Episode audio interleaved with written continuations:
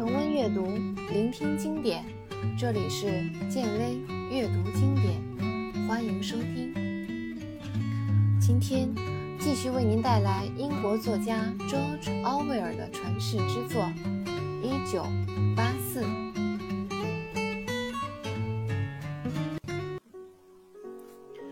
有那么一会儿，温斯顿一个字都说不出来，他感觉。自己好像被剥夺了说话的权利。虽然他的舌头能动，却始终没有发出声来。有好几次，他的口型明明是要说的这个字的音阶，但发出来的却是另外一个字的声音。到最后，他自己也不知道那些话是怎么说出来的。终于，他还是说出了那个字：“不。”我很高兴你这么说，奥布莱恩说，这也是我们必须要掌握的一部分。然后，他转过身，用比之前更富有情感的声音对乔丽亚说：“希望你能明白，就算他侥幸活了下来，可能也已经不再是他了。也许我们会把他变成另外一个人，他的脸、举止。”手、头发的颜色，包括声音，可能都会不一样。就连你也不再会是现在的样子了。要知道，我们的外科医生可以把人变得再也认不出来。有时候，这么做是非常必要的，甚至还有截肢的可能。温斯顿偷偷看了马丁一眼。他那蒙古人种的脸上完全看不到什么疤痕。乔丽亚脸色开始苍白起来，她脸上的雀斑被衬得越发明显。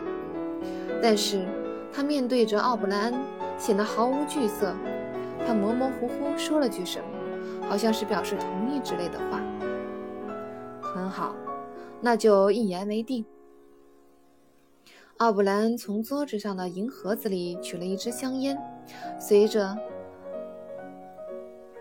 他很随意地把香烟盒向他们一推。那盒香烟是很少见到的很高级的香烟，烟纸表面很光滑，烟草被包装得结结实实的。然后他从椅子上站起来，缓慢地来回踱步，似乎这样更利于思考。奥布莱恩再一次看了一眼手表，说：“马丁，回厨房去吧。走之前记好这两位同志的脸。以后你还要代替我和他们见面。我会在一刻钟之内打开电子屏幕。”那双黑眼睛看了他们一眼。刚才在大门口时，他也是这样的动作。他对他们两个并不感兴趣。只是接受命令，记忆他们的外表，至少表面上看是这样的。他的眼神里看不到一丝的善意。温斯顿想，他的脸是人造的，也许根本就不会变换表情。马丁看完之后什么也没说，连招呼都不打，便直接出去了，并随手轻轻地关上了门。奥布莱恩一只手夹着香烟。一只手插在衣服口袋里，还在来回踱着步。你们记住，他说：“黑暗是你们永远的战场。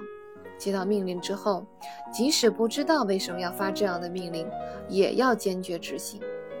以后我会给你们一本书，它会让你们了解我们生活的这个社会的真正面貌，并教你们如何摧毁这个社会。”拿到这本书后，你们就正式成为兄弟会的成员了。但是，你们只需要了解我们为之奋斗的总目标和执行当前的具体任务，其他的没有必要了解。兄弟会是确实存在的，但是具体有多少会员，我无可奉告。等你们参加到实际工作的时候，接触的会员也就十来个，可能会有三四个和你们联系。每过一段时间就会换人，之前的人则完全消失。我是你们的第一个联系人，所以可以保存下来，并且由我向你们发出命令。如果有需要，我会通过马丁和你们联络。一旦你们被逮到，招供是不可避免的。不过，你们顶多也就只能卖出几个不重要的人，因为除了你们自己干的事以外，你们也没什么可招的。那个时候，可能连我已经死了，或是改变了容貌，或是改换了身份，所以你们也出卖不了我。他还在柔软的地毯上来回踱着步，虽然他的身材高大，但动作却特别高贵和优雅，就连把手插进口袋或者捏着一支香烟这样随意的动作，都透着那股劲儿。总的来说，他给人一种非常自信的感觉，很有力量，而且能体谅别人，尽管这种体谅有种讥讽的色彩。不论他如何认真，都不会有像狂热分子那样几乎偏执的镜头。他在谈论谋杀、自杀、花柳病、截肢、换脸型这样的事时，表情中还隐约有种嘲弄。这是在所难免的，也是毋庸置疑的。他好像在说：“这是我们现在必须要做的事。”但社会正常以后，我们要认真的过生活，就不干这种事儿了。温斯顿心中悄然升起了一种对奥布莱恩的钦佩之情，一时间，他忘记了格尔斯泰因幽灵般的形象，甚至开始崇拜奥布莱恩。奥布莱恩长着结实的肩膀，粗眉大眼，看上去那么丑陋，却又透着儒雅，这一切都让你坚信。他是不可战胜的，他似乎能对任何的谋略预见所有的危险，就连乔利亚也被深深的吸引了。他听得入了迷，都没有注意到手中的香烟已经熄灭了。奥布兰继续说：“你们已经听到了有关兄弟会的各种传言，肯定在心中已经描画了他的一个形象，也可能觉得他有众多的密谋分子。”形成了一个庞大的地下网，会员会秘密地聚集在地下室里开会，打招呼时用的暗号或手部的特殊动作，还会在墙上写很多标语贴。其实不是那么回事儿，在兄弟会里，会员没有办法彼此认识，任何一个会员所接触的其他会员也就那么几个，不会很多，哪怕是格尔斯坦因。如果被思想警察抓住，也无法向他们提供全部会员的名单。那些思想警察也别想获得全部名单的情报，因为这种名单根本就不存在。兄弟会不是以往概念中的那种组织，它是通过一种不可摧毁的思想把所有的成员团结在一起的，所以它是消灭不掉的。你们所能依靠的，也只是这种思想。除此之外，没有其他的东西，没有人会为你鼓励打气，也得不到同志的友谊。我们从不援救会员，所以当你被捕时，也得不到任何的救助，顶多会偷偷地送一片剃须刀到牢房里。这表明我们必须要灭口了。努力之后没有结果，面临绝望，你们还要继续生活，这些是你们必须习以为常的心理状态。你们能看到的唯一结果就是，工作一段时间后就会遭到抓捕、招供，然后死掉。在我们有生之年是看不到什么变化发生的，因为我们的希望在于未来。到那时，我们已经化作一撮尘土，或是变成了几根枯骨，那就是我们参加未来生活的唯一方式。我们无法估算这未来距现在到底有多远。还有一千年也说不定。但是，当下我们能做的，就是一点一滴地扩大神志清醒的人的范围。除此以外，其他的什么也做不了。我们不会集体行动，只采取通过个人传播思想的方式，这样代代传下去。因为思想警察的存在，我们只能采取这种方法。奥布莱恩不再说话。又一次看了看时间，你该走了，同志。他对乔利亚说：“等一下，这儿还有半瓶酒。”他把三个酒杯斟满，然后举起了自己的杯子。这次的干杯是为了什么呢？他的口吻中仍略含一些嘲讽。为扰乱思想警察，为老大哥的死掉，为人类的解放，为将来的生活，为过去。温斯顿说道：“过去最重要。”奥布莱恩表示同意，而且神情非常严肃。他们一饮而尽之后，乔利亚便起身要走。此时，奥布莱恩从柜子顶上取下一根小盒子，从里面取出一片药片。药片是白色的。他让他把药片含在嘴里。他嘱咐说：“不能让人闻出你身上的酒味。要知道，电梯服务员也在监视别人的动静。”他刚走，门一关上，他就好像已经忘掉了这个人。他又走了几个来回，然后停下来说：“我们要解决一些细节问题。你的藏身地点大概在什么地方？”温斯顿便把乔林顿先生铺子楼上的那间屋子介绍了一下。现阶段你可以先在那里凑合一下，以后再安排别的地方。我们必须频繁地更换藏身地点。另外，那本书我会尽快送一本给你的。温斯顿发现，奥布莱恩一提到这本书就会加重口气。对，是格尔斯坦因的书，我会尽快给你。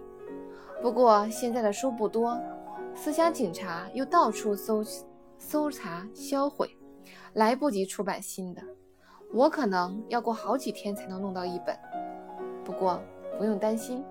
这本书是无法被毁灭的，即使最后一本也被毁灭了，我们也能逐字逐句地再次印刷发行。他又问：“上班时带公文包吗？”“带。”“是什么样的？”“很旧的包，黑色的，扣着两条搭扣带。”“很旧，黑的，还有两条搭扣带。”“好，我知道了。可能有一天。”现在还不确定是哪一天，早上你会收到一个印错一个字的通知，那时你得要求重发。